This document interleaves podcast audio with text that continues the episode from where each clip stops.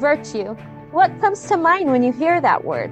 One of my favorite definitions for virtue is a beneficial quality or power of a thing. We are all filled with our own virtues, personal strengths and power within us that are gifts given to us by God. The real magic happens when we recognize our virtues and become guardians of these virtues, using them for the good of others. Join me, your host, Alisa Lindsay Johnson, as I talk to amazing guardians of virtue who all have one thing in common a desire to use their gifts for good. I hope that as you listen to this podcast, you are emboldened with your own virtues. Let us all strive to be guardians. What is up, my friends? So, today we are talking about what it means to be a guardian of failure on the road to self mastery. I was just going to have the title be Guardian of Self Mastery, but as I was writing the episode, I really felt like it should be more, it just lended itself to be more about being a guardian of failure. So here we are. A couple of weeks ago, I mentioned how I wanted to be, um, I mentioned how I wanted my life to look like when I was 80. One of those things I mentioned was that I want to be as healthy as I can be as an 80 year old. Think like President Nelson healthy. You know what I'm talking about. That will require a lifetime of trying to achieve self mastery over my body. Ultimately, this was really our ultimate goal when we came to Earth, right? President Nelson said, Your spirit acquired a body at birth and became a soul to live in mortality through periods of trial and testing. Part of each test is to determine if your body can become mastered by the spirit that dwells within it. End quote. We saw that our Father in heaven had a body, and there's a lot of things you can do if you have a body versus just a spirit, right? So we wanted that for ourselves and knew we needed to come here to earth to gain a body. These bodies are complicated creations that require effort to figure out and learn how to control.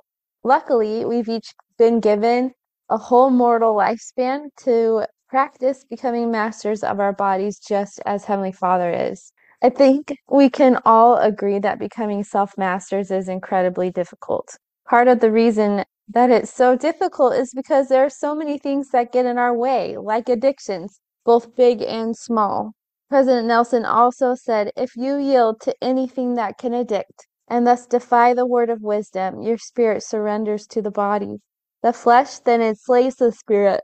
This is contrary to the purpose of your mortal existence. And in the process of such addiction, your lifespan is likely to be shortened, thereby reducing the time available for repentance by which your spirit might attain self mastery over your body. One of the prevailing ideas of our time is to listen to your body, which is interesting. This next idea is something that clicked in my mind this week as I listened to President Nelson's talk on self mastery, which is where I got the quotes I just shared with you. This idea sounds really good, right? Listen to your body. Do what, you know, do what makes you feel good. A popular yoga YouTuber even says, find what feels good. And she uses it usually in regards to, you know, stretching how your body, what makes it feel good, or do like follow follow what just makes you feel good. Those aren't necessarily inherently bad, but they're not really the Father's way. In Alma 38:12, it teaches Alma teaches his son Shiblon to bridle all your passions. Ben Irwin in a Liahona article said, just like a bridle harnesses the power of an animal, developing self-control over our emotions and passions can help us have a greater abundance of the Spirit. He continues, but gaining self control isn't easy. It's often a cycle of trying and failing until we accomplish it. You should type in bridle on the Gospel Library app and read his whole his whole article, Ben Irwin's whole article. It's really good. Elder Cook said, "The body is not evil. It is beautiful and essential, but some passions, if not used properly and appropriately bridled, can separate us from God and His work and adversely impact our testimony. Instead of finding what feels good or listening to our body, Jesus Christ teaches us to master it. When we seek to master our body, we shouldn't listen to it. If I listened to everything my body wants, I would never get out of bed, or I would get out of bed, go downstairs, get that piece of cake, and come back to up to bed and eat it while binge watching my favorite show on TV every single time my body told me that is what I want. By the time I did that for any length of time, I probably wouldn't be able to get out of bed even if I tried because I gave in to what my body wanted, therefore becoming a slave to the very thing I gave into. Granted, I have done that on occasion, and that is probably why I'm overweight. Not probably, that is why.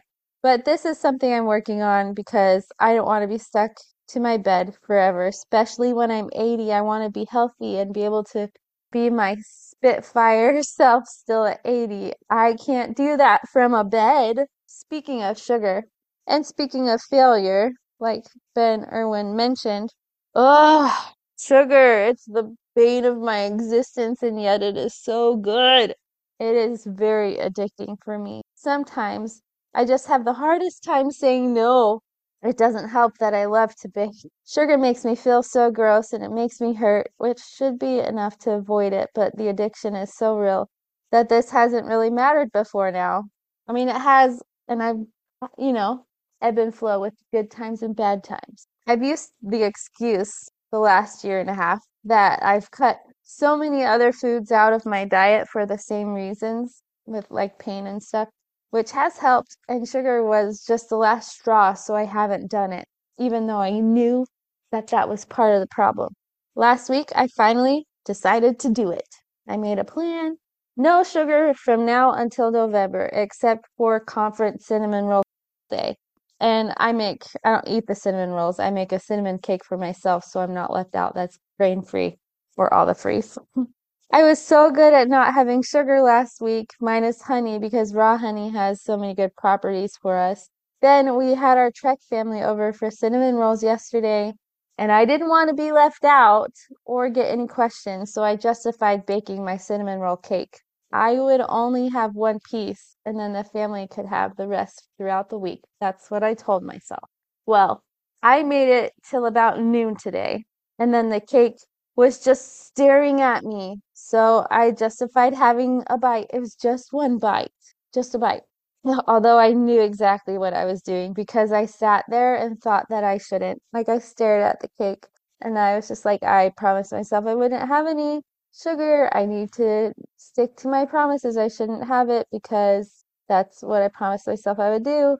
And then I was just like, it's just one bite. It'll be okay. It was just one bite. And then I was like, you know, it's not just one bite. You know, if you have that bite, it's going to be harder to say no throughout the rest of the day and you're going to fail even worse. But I gave in and justified my way through saying, okay. So I only had one bite. And that was okay, right? Wrong! Wrong. It wasn't okay. I was good and didn't have any until everyone sat down for ice cream for family home evening. I've gotten better at saying no to desserts lately. When I can't have them because of ingredients, it's easy, but the sugar, no sugar, is just harder.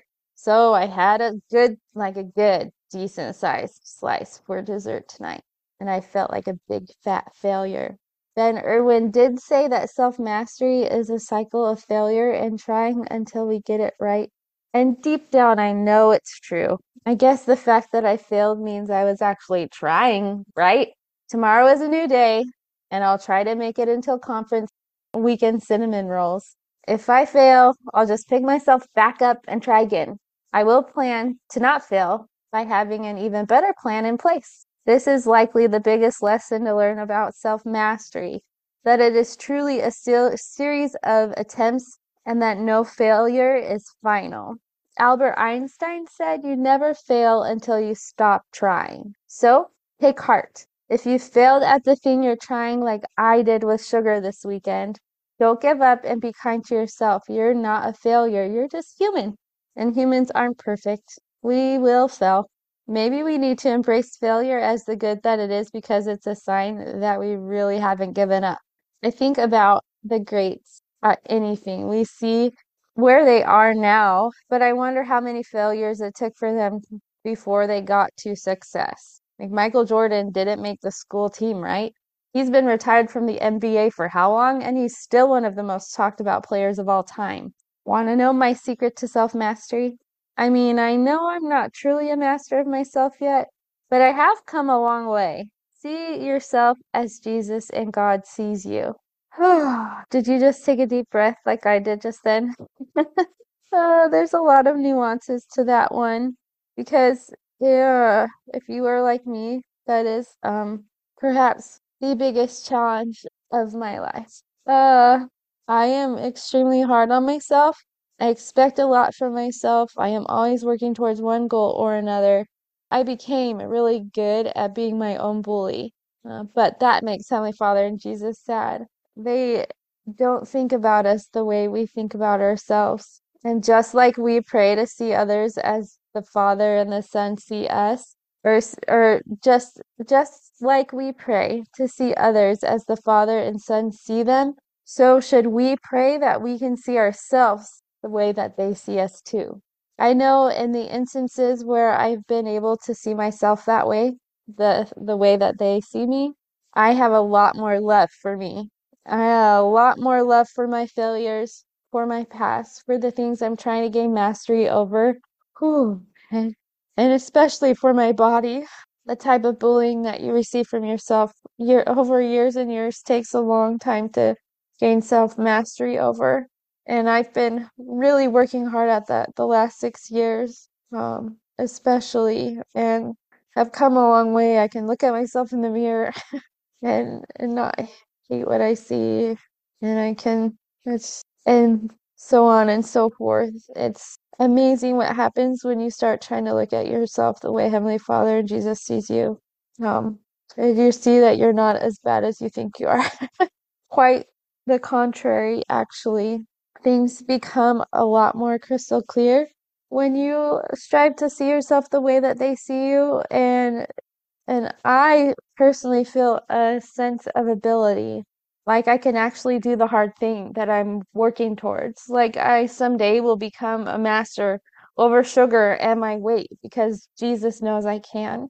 And because he knows exactly what I need to do to get there. And he's provided his atonement, which makes that possible. Because because of the atonement we can change and we can we can fail and fail and fail and fail and fail over and over again because no failure is final because Jesus says so. And because of that, we can overcome whatever challenge comes our way. We can overcome whatever addiction comes our way or or anything that we're trying to get better at and gaining self-mastery over because of Jesus Christ. And every time you fail, you need to look at yourself and say, this is not final. This failure is not final. I can do this because Jesus Christ. That's all you have to say. I can do this because Jesus Christ. And then you pick yourself up and you try again. So do that. If there's one thing I hope you learned from today's episode about self mastery, it is that God and Jesus believe in you. You can do hard things. You can pick yourself up and start again each time you fail and embrace those failures. Someday I'm excited to be my 80 year old self, driving around in my motorcycle with a sidecar and walking around with my wicked cool walking stick. I'm kind of thinking about maybe that it needs to look like a snake. Maybe even, I don't know, maybe not a snake. It needs to have like a, some kind of like stone or crystal on the top. So like round ball, you know?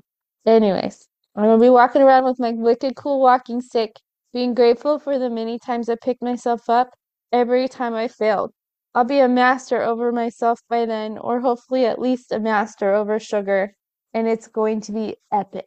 To finish out this episode, I'm going to do what I always do every single week and talk about how Jesus is a guardian of this virtue, a guardian of failure, or in his case, self mastery, because I, maybe he failed.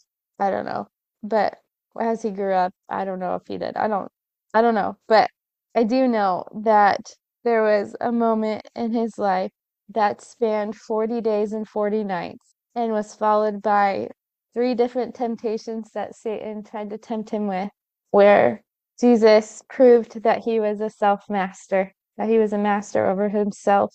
And I think it was that trial, like he needed to go through the trial of fasting for 40 days and 40 nights to prepare himself for the work that he had to do and to gain even more self mastery.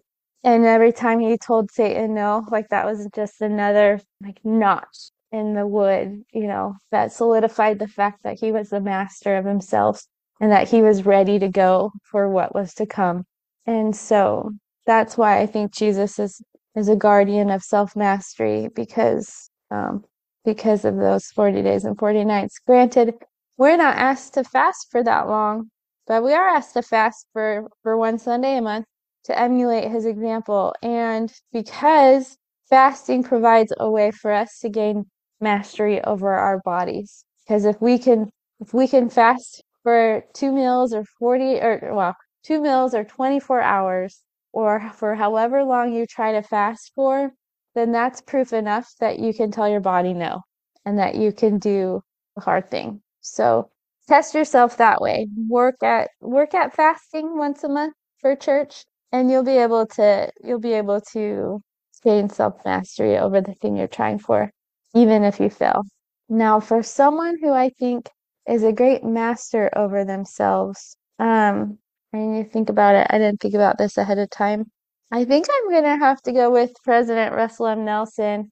And I know that's probably the most um, the most obvious choice as a member of the church, but you don't get to being 97 year old 97 years old with the health that he has without gaining some sense of major self mastery and the if you read his book, the his uh, the uh, the biography on him, which I don't remember the title of it, but you should read it. The things that he did throughout his life provided that that self mastery. Learning Chinese like he did, uh, he was really careful with his health and and you know is careful with how he eats. And uh, one thing that he did was I this stuck out to me was that he weighed himself every day I don't know if he still does that, but um, just to make sure that he was on par with his eating and healthy in that way. And and I'm sure that that part of that was because he knew that if he kept his body healthy and strong, that he'd be able to serve others through his in his work as a heart doctor and in his callings at church. And that's one of the reasons that I'm motivated to improve my health is because of that because you can do a whole lot more service if you're healthy than if you're not.